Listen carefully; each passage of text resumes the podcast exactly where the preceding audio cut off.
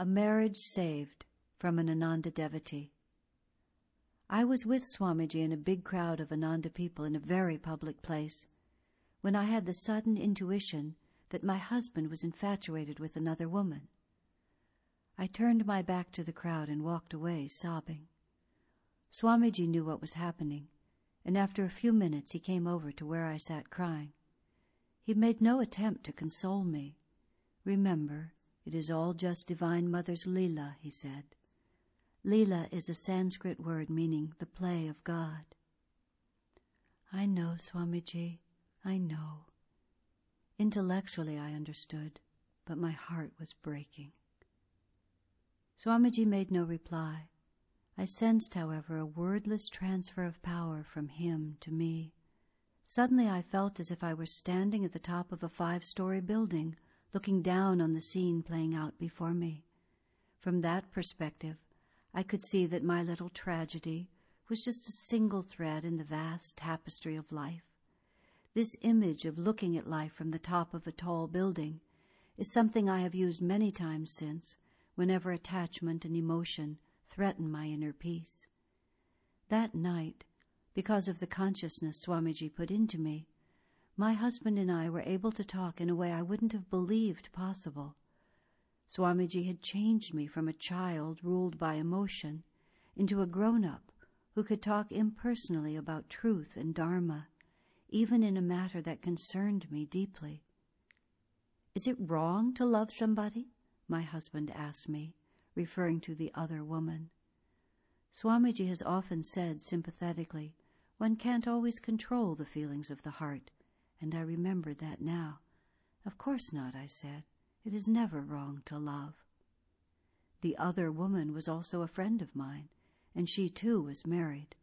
I went on. "The question, however, is not about love. It is about Dharma, what is right for all of us in this situation." I was so grateful to Swamiji for not offering me any false reassurances. All marriages end eventually, in death, if not before. Only consciousness endures. From then on, I worked much harder at my sadhana. Later, I was even able to meet with the other woman. Through her tears, she assured me she had never intended to hurt anyone.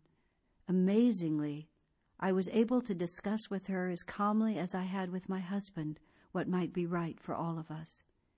Time passed, and the situation was still unresolved. I began to grow impatient. "How long do I have to wait for him to make up his mind?" I finally asked Swamiji. "I don't even think he respects me." "Very seriously," Swamiji responded. "If it is true that he doesn't respect you, you should leave him." Swamiji has often stated that the cornerstone of marriage is not love, as most people think. It is respect. Over the course of a lifetime, love may wax and wane. If there is respect, however, there is always a basis for cooperation and friendship. When respect is lost, it is very difficult to go on together. Swamiji's statement terrified me. I didn't want the responsibility for ending the marriage. If a decision had to be made, I wanted my husband to make it. Swamiji was pushing me to face my fears. I couldn't think what else to do, so I just repeated to my husband what Swamiji had said. "I don't know how you could possibly think that I don't respect you," my husband said. He seemed genuinely shocked at the mere suggestion. That was the beginning of our reconciliation. Swamiji had shown me the bottom line condition for continuing the marriage, and my husband was able to rise to the occasion. He resolved to renounce his infatuation, and that opened my heart to him again. The marriage began to heal. We are so grateful to Swamiji. Without his wise counsel, I don't think our marriage would have survived. The whole time our marriage was in jeopardy, a period of several months, I lived in a state of awareness higher and calmer than my normal way of being. I would almost call it a state of grace. It began when I was crying, and Swamiji transferred energy to me. It ended practically at the very moment it was clear our marriage would survive. I think Swamiji projected a sustaining force that I tuned into. I was able to see my life in the rhythm of eternity, rather than the passing moments of pleasure and pain. To all who received him, it says in the Bible, to them gave he power to become the sons of God.